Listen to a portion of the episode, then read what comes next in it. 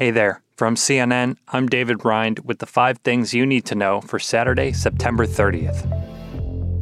We are just hours away from a government shutdown. So, in the plainest English I can manage, here is where things stand on Capitol Hill. House Republicans are meeting behind closed doors this morning to come up with a stopgap plan. But House Speaker Kevin McCarthy again failed to find agreement within his own party on Friday, so chances of finding a way forward are slim. And McCarthy says they won't consider a bipartisan Senate proposal to keep the government running until November 17th because it contains funding for Ukraine. As long as that dynamic continues, the government will shut down at midnight. So I want to understand how this would impact the average American and the wider economy.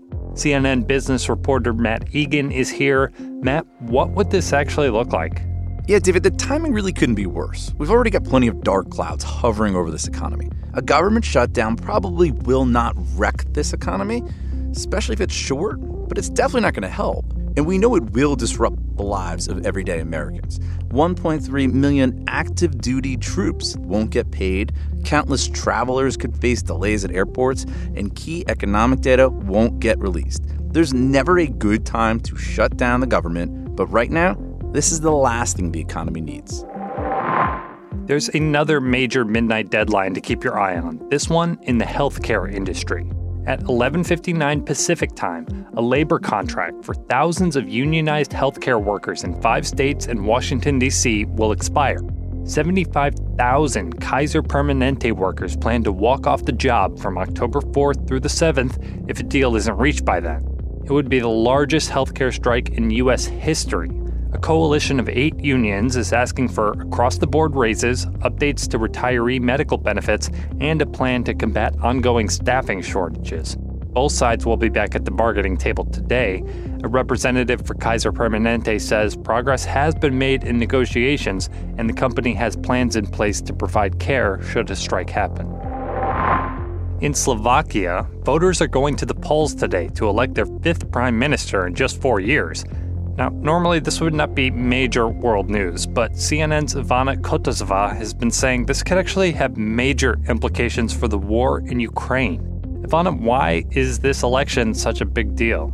Well, David, the reason this election matters is because one of the frontrunners, Slovakia's former Prime Minister Robert Fico, is something of a Kremlin apologist. He is campaigning for Slovakia to stop supporting Ukraine and has even said that if he was to win the vote, Slovakia would not send another round of ammunition to Kiev. Slovakia is a relatively small country, but it is a member of NATO and the European Union. Any cracks in that support would have major consequences for Kiev and the wider region. Reaction continues to pour in after yesterday's arrest of a suspect in the Tupac Shakur shooting. Duane Keith Davis was indicted on murder charges in the 1996 shooting death of the legendary rapper, capping a decades long investigation. The question many people are asking what took so long? Shakur's stepbrother Mopreme is one of them. He spoke exclusively to CNN's Sarah Sidner last night. Why are you just finally now considering that you know, he was so close to the number one suspect. I, I, I, I watch Law and Order. I'm not a cop. I'm just saying.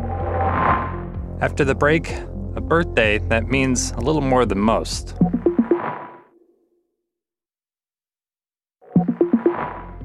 Jimmy Carter turns 99 years old tomorrow. It's been seven months since the former president entered hospice care, but he and his wife Rosalynn have actually been pretty active recently. They were spotted at the Plains Peanut Festival in his Georgia hometown last week. There will be activities and celebrations throughout the weekend, but just to bring things full circle today, the Carter Library and Museum says some events planned for Sunday will happen today instead because of the looming government shutdown. All right, that's all for now. We'll be back at 3 p.m. Eastern Time with more news. Talk to you then.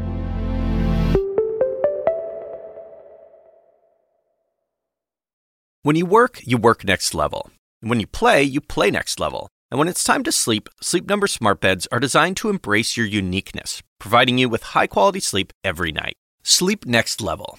JD Power ranks Sleep Number number 1 in customer satisfaction with mattresses purchased in-store. And now, the Queen Sleep Number C4 smart bed is only $1,599. Save $300 for a limited time, only at Sleep Number stores or sleepnumber.com. Prices higher in Alaska and Hawaii.